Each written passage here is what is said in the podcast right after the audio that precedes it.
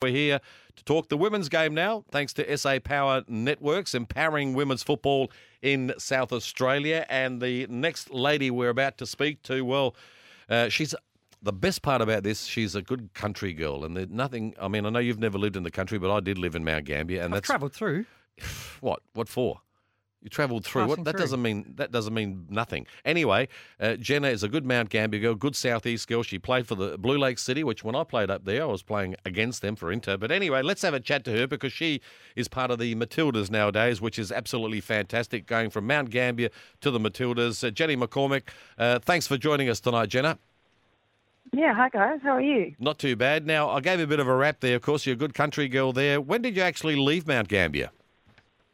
Um, yeah, so I'm born and bred in Mount Gambier and left to come up to boarding school um, in Adelaide in 2010. So I completed two years of schooling up there.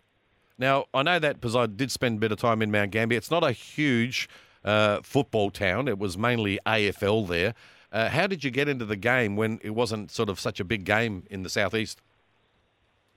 Yeah, I mean, I, I guess for for me, my dad played um, 500 plus senior games for Blue Lake Soccer Club, so I spent uh, every Sunday watching him growing up, and then um, naturally fell in love with the game and and and started playing when I was nine in the under 11 boys there as well. So um, that's kind of how I got into it. But yeah, I guess we were always a part of the soccer world in Mount Gambier, so for us, um, that was really all we had to had to focus on. We weren't really involved in AFL or, or any of the other sports, so soccer was it for us. Jenna, we fast forward a few years uh, to today, and we're on the, the eve of uh, Olympic qualifiers. What happened with that process, and how, how were you, you like girls notified about the change of uh, venues, and you know, how close were you to, to getting on a, to going to China and, and being there, and uh, how how did all that process work? Yeah, it was um it was a little bit obviously touch and go. Um at the beginning we were prepared to, to be travelling to China. Um we were had been made aware that the that the uh, FFA um was working closely with the AFC and the CFA as well, um Chinese football um federation there and uh and yeah, they they pretty much handled it from the get go and, and were working really hard behind the scenes monitoring of course all of the um the escalating um you know, uh, uh, concerns about the virus. So, um, yeah, it probably wasn't until sort of a week in into our camp that we um, that the talks came about that it was potentially um, not going to be played in China. It was going to be played elsewhere. We didn't know at the time that Australia was even an option. We thought, um, you know, it might be Thailand or, or Vietnam or another sort of um, uh, Asian country. Um, but uh, yeah, but no, we're obviously really rapt to be able to have it here in Sydney and um, have all of our family and friends come out and, and local fans and support. So um, it's been obviously a bit of a bit of a roller coaster, but um, you know the FFA have handled it um, really well and ha- have obviously had our um, our, our health and and that at the forefront of their mind, and, and they've worked really hard to to ensure that we didn't travel to China. It just it just wasn't obviously going to be a very safe place to be, or we would have had issues getting back into the country. So um, yeah, they worked really hard to get us um, to host it here, and, and and yeah, so now we're going ahead here. Well, that's uh, it's fantastic. That's for sure. I have seen, uh, and you may have seen uh, as well on social media that the the Chinese national team are quarantined at the hotel, so they're having to do stretching sessions. Well, and that's a bit of the- bad luck. in the corridors, but. Uh, It's a huge bonus for the Matildas uh, getting to play at home in front of the home crowd. Is mum and dad uh, getting over now for the games? Yeah, they'll be there. Um, they'll be there absolutely. So um, I think most of the girls' families and friends are now obviously um, able to come. So um, we should have a good good crowd, good support. So yeah, just urging everyone to, to get along, come out and support. You know, because Olympic qualifying tournament is, is one of the major tournaments, and and um, yeah, it'll be great to, to do it in front of our home crowd. Yeah, it's going to be fantastic. Now, you, you, you moved to Adelaide, obviously, to, to start your soccer career, but then uh, um, you, you ended up playing, well, you were drafted in the AFL back in, was I think 2016. What, what made you change sports back then? Why did you decide to play AFL? So I've, I I always kind of played, had an interest in AFL growing up. Um, always played with the boys um, in my at my school in recess and lunchtime. You know, back in primary school. So um, sort of had the had the love for the game there as well. Soccer was always my main sport. Um, and when the AFL league was coming into fruition, I just sort of had to be a part of it and, and wanted to make it one of my goals. So, um, you know, I, I still played soccer whilst I was playing AFL, which which was great. Um, but and yeah, you know, I had three fantastic seasons with the Crows and something that shaped who I am and and really great achievements, great experience, and everything that I've been able to go through with um, that sport. Um, but yeah, just just time.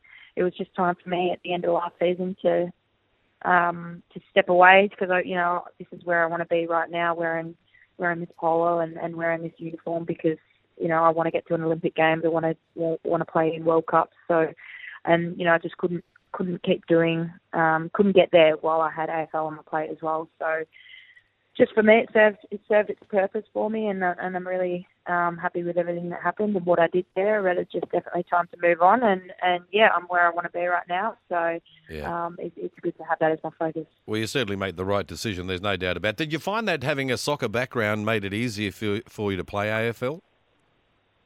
Um, no, I don't think so. I think there's, there was. I, I think I just naturally had um, the ability to play the sport as well, which helped. But there was certainly a lot of other things that I needed to switch on um, and work on as I did crossover. So, um, so yeah. But no, it was it was an amazing um, three years of my life, and, and something that I look back on and, and still really obviously proud of. And one thing I had a little bee in my bonnet, being involved in this game uh, just about all my life, is that it seems to be that the uh, the girls in most major sports, for the exception of the AFL, don't get as much publicity as say what the AFL women do. Did you do you find that that now that you're playing soccer again, you're not getting the same publicity as AFL?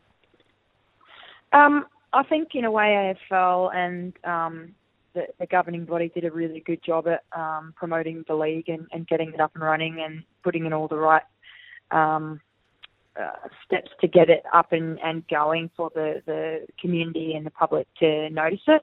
Um, and, and, and yeah, they do they do a really good job at their media and promotion, and I think that um, a lot of other sports could learn from that and what they're doing there. Um, but you know, you know, we we here as the Matildas, we get a lot of we get a lot of great um, media coverage as well. So happy with that. But yeah, the next thing I think is obviously to get the W League um, more into the public eye and, and, and more getting more people aware because you know we're 12, 12 seasons in and, and some people still don't know what the W League is when I tell them that I play in the W League. So you know that's the next big thing for for us to for us to do, and, and I hope that one day that we can get there. Yes, we certainly hope so as well. Now, Yeah. you've you've spent time uh, at Canberra, you spent time with Adelaide United, Brisbane, Melbourne Victory. Now to the arch, yeah, to the enemy. Now Melbourne victory. I know, I know. Arch How enemy. could you do that, Jenna? Yes, uh, Or it, it was it was tough growing up as a country South Australian. Yeah, I and reckon. knowing that I was moving to Victoria, it was certainly uh, a little bit of a shake up, that's for sure. you've declared yourself uh, a footballer of the world game now. Uh, we've seen Sam Kerr go to Chelsea, uh, Caitlin Foord going to Arsenal. Have you got ambitions to, to go overseas and, and nut it out professionally over there as well? Yeah, definitely. Um, I think the English league is certainly something that's making waves and and uh, growing exponentially, and I think that'll be the next big thing. I think that's taken over the US, which I believe is probably the the league to be in.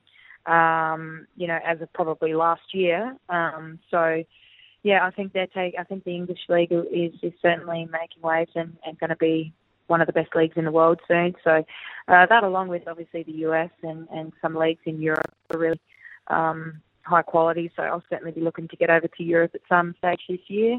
Um, uh, you know, just to keep preparing for, uh, you know, a potential Olympic um, selection. So yeah, that's certainly one of my goals, one of my um, ambitions, and I'll be yeah working hard to to get it myself over there. Well, fingers crossed, and let's hope you do, and I'm sure you will eventually because you ha- certainly have the hunger, and uh, and you've been a terrific sportswoman in uh, both codes actually. So we wish you all the best, both the, by the way, for the qualifiers.